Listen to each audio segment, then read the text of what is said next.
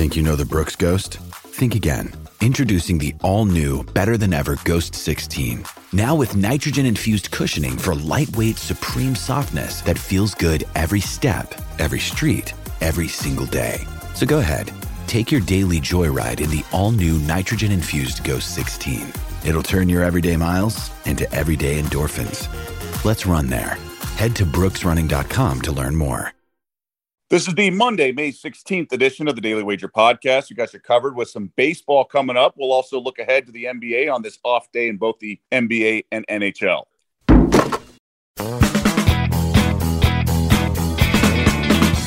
Welcome to the Daily Wager podcast presented by DraftKings, America's top rated daily fantasy app. I'm Doug Kezirian alongside Tyler Fulghum. And Tyler, a whirlwind weekend with a bunch of game sevens yesterday and uh, the Mavericks pull it off, get it, get the outright cover after the home team had won and covered all six games of that series. That was really the big story. Luka dominating and the Suns laying an egg. Yeah, that was the most surprising part. Not that Dallas won the game, but the fact that Phoenix didn't even really show up.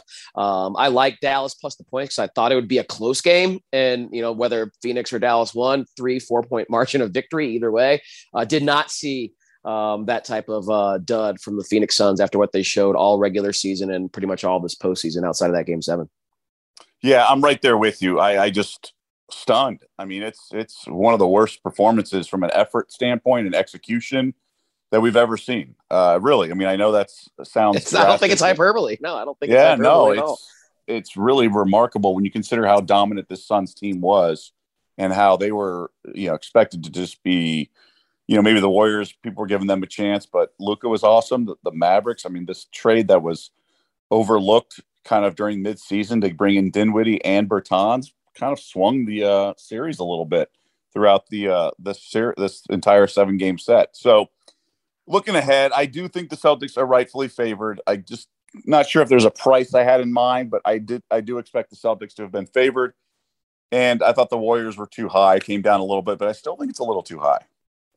I- am with you. I don't have a problem with Boston being favored over Miami. I have a problem with the manner in which they are. I think it should be much closer to a coin flip because Miami was the best team in the Eastern Conference all season long. They are the one seed. They have Jimmy Butler who can go toe to toe with Jayson Tatum. They have Bam Adebayo who can play defense at a defensive player of the year level like Marcus Smart. They have role players like Max Strus, Tyler Herro, PJ Tucker, all these guys that just fill their role at an all-star level. They may not be all-stars, but they play their role at an all-star level. Erik Spoelstra is as good as any coach in the NBA. They have home court. So I mean, again, if you're giving me Miami at you know plus 420 to win the NBA championship uh, of the four teams remaining, they have the third, you know, shortest odds or third longest odds, however you want to look at it.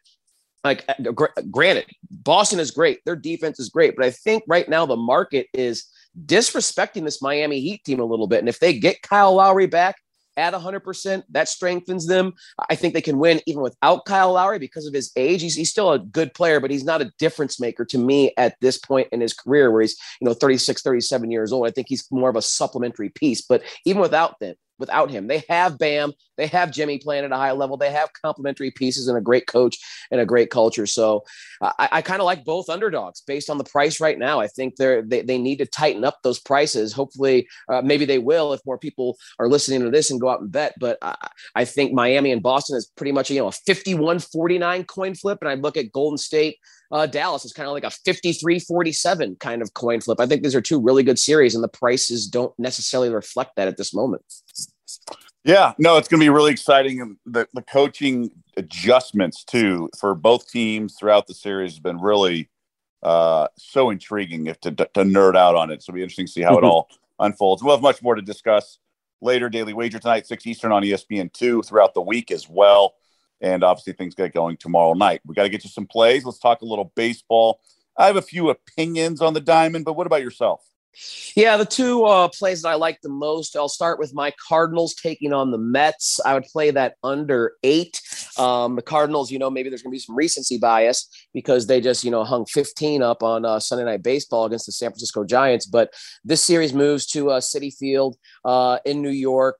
Miles Mikolas is pitching for the Cardinals. He's been really good all season long. And although the Cardinals did put up 15 runs, their offense is not quite as prolific or as intimidating as you might think um, with the names and star power they have. The, both of these teams are built on very solid starting pitching and really, really good defense. They're not strong offensive teams. So I like the under here and what I expect to be a um, you know close, low scoring game with the Cardinals having the better starting pitching advantage, but the Mets just being the better team and being at home.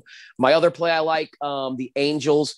I like them on the run line, whether it's first five or the full nine innings against the Texas Rangers. They got Noah Syndergaard, former Met pitcher, on the bump. He's been really, really good this season. And the Angels absolutely crush right-handed pitching, especially mediocre right-handed pitching. And Jon Gray is going for the Rangers. He can be good at times, but uh, he certainly doesn't scare me in any way, shape, or form against this Angels lineup that's absolutely murdering right-handers right now. They're first in Major League Baseball in homers, slugging, and OPS against right-handed pitching. And with Syndergaard being on the bump and pitching the way he has, I think the uh, Angels can lead by at least one after five at a price of plus 105 and then win this game by at least two runs at a price of plus 115 against a uh, Rangers team that clearly can't match up with the uh, star power they bring. Yeah, when I saw the lines, I first thought about the Rangers, and then I broke it down even further. I was like, no, I want no part of Texas here. Um, I do want a little nibble the the Rockies. I don't think the Giants are that good. We saw a little bit of it last night. Rodon got uh, roughed up, but Senzatela's splits have been much better at Coors. He's not very good, uh, but you're getting plus money at home. I would take the Rocks like a little nibble, and I'd have to take a little nibble on the D backs. Obviously, the Dodgers, remarkable comeback. Gavin Lux um, went from goat to hero, but Bumgarner and what he's doing this year and getting plus 200. Um, I mean, Gonsolin I like, but he's been, I mean, at some point he's going to come back to earth. So I would have to take the Snakes here just to take a shot. I'd probably prefer him on the on the first five line. And, um, you know, those what stood out. Obviously, there's just a few here and there. You can always back the better pitcher in some of these. I mean, the Yankees have been obviously on a roll. Orioles are showing a little friskiness, but uh, I just don't want to get involved with Severino. I don't know if I trust him just yet. Um, but again, just a few opinions I had and some leans and some small plays, but nothing drastic. All right, so that's going to do it for this edition of the Daily Wager podcast. A light, a light uh, slate of action. No WNBA as well, but we'll everything will get going. Return tomorrow, but got you a little baseball. And again, 6 Eastern, ESPN2 for Daily Wagers show tonight.